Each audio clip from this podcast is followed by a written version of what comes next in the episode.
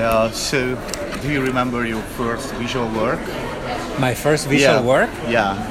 Sure. Uh, so I began my career in 1997, and uh, I knew nothing about visualization. I began. I, I was hired as an intern Mm-hmm. in a graphics department in a newspaper. Directly to the Yes, after department? after I when I was about to graduate from journalism school. Mm-hmm. But the reason why I was hired was not that I could design visualizations. Mm-hmm. I didn't know anything about graphics or information graphics or visualizations. I was hired because that department was looking for someone who had a background in, in journalism, Mm-hmm. who know how to tell a story, and at the same time someone who could perhaps draw a little Mm-hmm. bit. And I can draw. I'm not a great artist, but I can sketch things out, Mm-hmm. right? And that's the reason why I got the I got the internship. And so my first graphics were absolutely terrible. Ah. They were horrible. I mean, they were. I don't have them anymore, but. You know, they were bar graphs, Yeah. line charts, but very badly designed. So yeah, I remember them. Yeah, Okay, they were really uh, bad.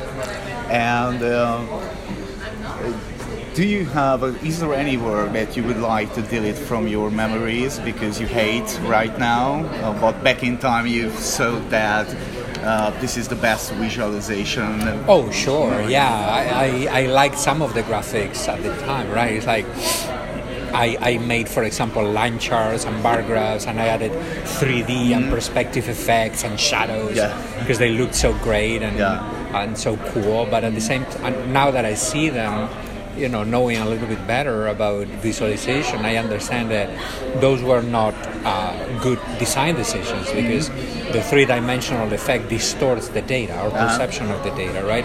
And the, the main goal of any visualization needs always to be to present the data clearly, not obscuring the data, right? And then you know, uh, you know, the, the, the drawing style that I used for certain graphics at the time looked okay, but now you see them with uh, 20 years later, and they are nah, they don't look that good anymore. Uh, Was it love at first sight? Uh, Visualization? visualizations.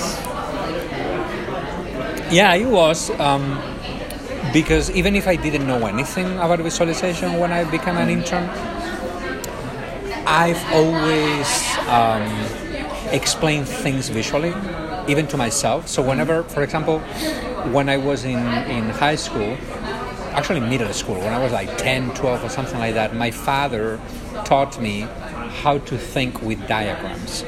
So for example, or how to study with diagrams. So for example, he taught me how to summarize the content of an entire book in three or four pages, full of little drawings with the main concepts written down and then connected with each other with lines, right? Mm-hmm. like an, in, a, in a network diagram. So even if when I was 12 or 14 I didn't call those graphics network diagrams, they were network mm-hmm. diagrams. And then whenever I needed to explain someone something, what had happened, uh, how do you get to my house or whatever, inviting a friend, I always drew maps, mm-hmm. right? So in some sense, I fell in love with visualization when I was hired as an intern, just because I had that past already of sort of designing visualizations without knowing that they were called visualizations. And how did you learn? Uh, Oh, I learned on the job. I learned by, by doing.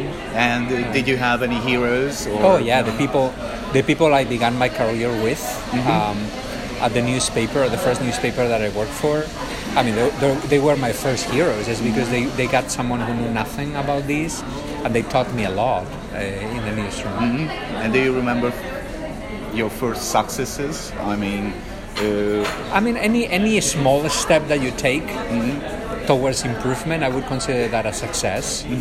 Um, I, mean, however, there, there are certain graphics in my career that may be more significant than others. Mm-hmm. can So- you mention? some? Yeah, so for example, there was a terrorist attack in Madrid in 2004, Yeah. March 2004, and I was working at El Mundo at the time. I had a team of people working with me, and we produced an interactive graphic explaining what had happened, mm-hmm. what stations had been attacked, how many trains exploded, and so on and so forth. And we produced that graphic, which is quite complex, um, in just 14 hours or something like that. It was a breaking news graphic.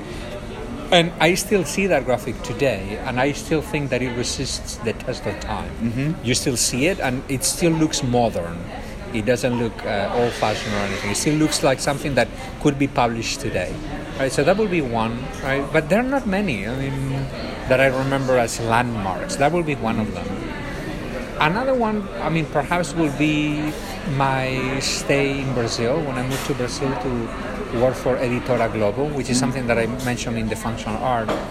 Um, there is not a specific graphic that I would point out in that particular phase of my career, but you know, it was a very good time. My team and I produced you know quite a lot of very good graphics in that at that time. But I would not point out a specific one. Okay. Um, you mentioned that uh, your graphic about the terrorist attack in Madrid uh, resists to time. Uh, can you mention what are the main characteristics uh, uh, which could be um, could you rest the time? Uh, the characteristics that that, Yeah, that make it resist the yeah, time yeah. the pass of time well that it was not very fashionable that Mhm. we didn't try to over decorate it Uh-huh. Uh, we tried to use a very neutral color palette grays and blues Mm-hmm. just because obviously it was a horrific event. So we don't want it to sensationalize Yeah. it right? So we use a very very pale gray blue color palette. We use photographs. We use maps traditional maps. And you know those are well tested methods of conveying information. That's one of the reasons why it, it resists the test of time because that's timeless right? That kind of color palette etc that kind of pres way of presenting information um, it's very classical and, and it will always be current. I think that i showed that graphic here in the functional art actually. I could try to find it while we talk. Yeah, keep going. You mentioned that uh, in Western Europe and in the United States, the media companies invest uh, in, in in visuals and graphics. Uh-huh. We are here in Hungary with a very small market. Uh, How could you argue with a CEO that uh, he should invest in in information graphics in a small Um, market? I will I will just show them analytics from U.S. newspapers showing that it's not here, um, showing basically that you know visualizations are attract uh, people's attention mm-hmm. if they are well designed, obviously. The New York Times again, the most popular story that they have ever Yeah. published is a data visualization. Mm-hmm. Why is it that 538 publishes so many visualizations? Well, because it's they are critical to their success. ProPublica is another place that uses visualization quite a lot, and there's a reason why they do it. It says attract, it attracts attention. They mm-hmm. are both informative, but also they help you with en- help you with engagement. That doesn't mean that everything needs to be a visualization, Sure. right? But investing a little bit more in producing visualizations for certain stories that are well picked, well selected, can greatly improve readership and increase readership quite a lot.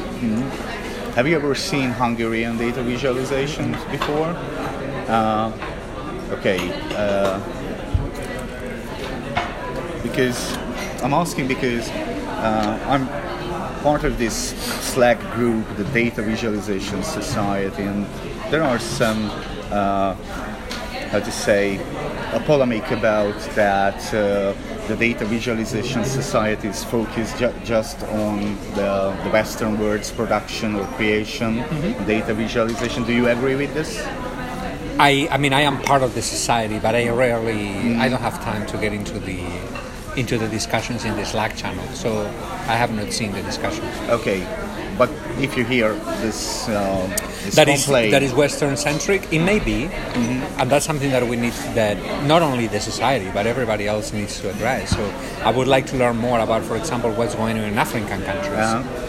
What is going on? I have no idea. Mm-hmm. What is going on in China? I mean, I have some idea because I have many. Chinese students, so they show me what, what is being published over there. But other countries, what is going on? In, what's going on in Russia? What's going on in Romania? Mm-hmm. I have no idea whether mm-hmm. there are people producing this kind of work. But when you're part of or member of the jury, you see many, many countries work. So Yeah, I mean, I have seen examples coming from all over the world, but I don't know whether the examples that are submitted to awards are representative of the production of that country. I don't know. Okay, uh, last question because you have to go. Uh, I have many students who are not interested in data visualization. They also teach. uh, visualization. Um, what what would you say to them, uh, just to convince them that it's important uh, and, and it, it would be very useful for them? There are two or three factors, two different ways. I mean, I also teach students who are not going to be professional visualization designers.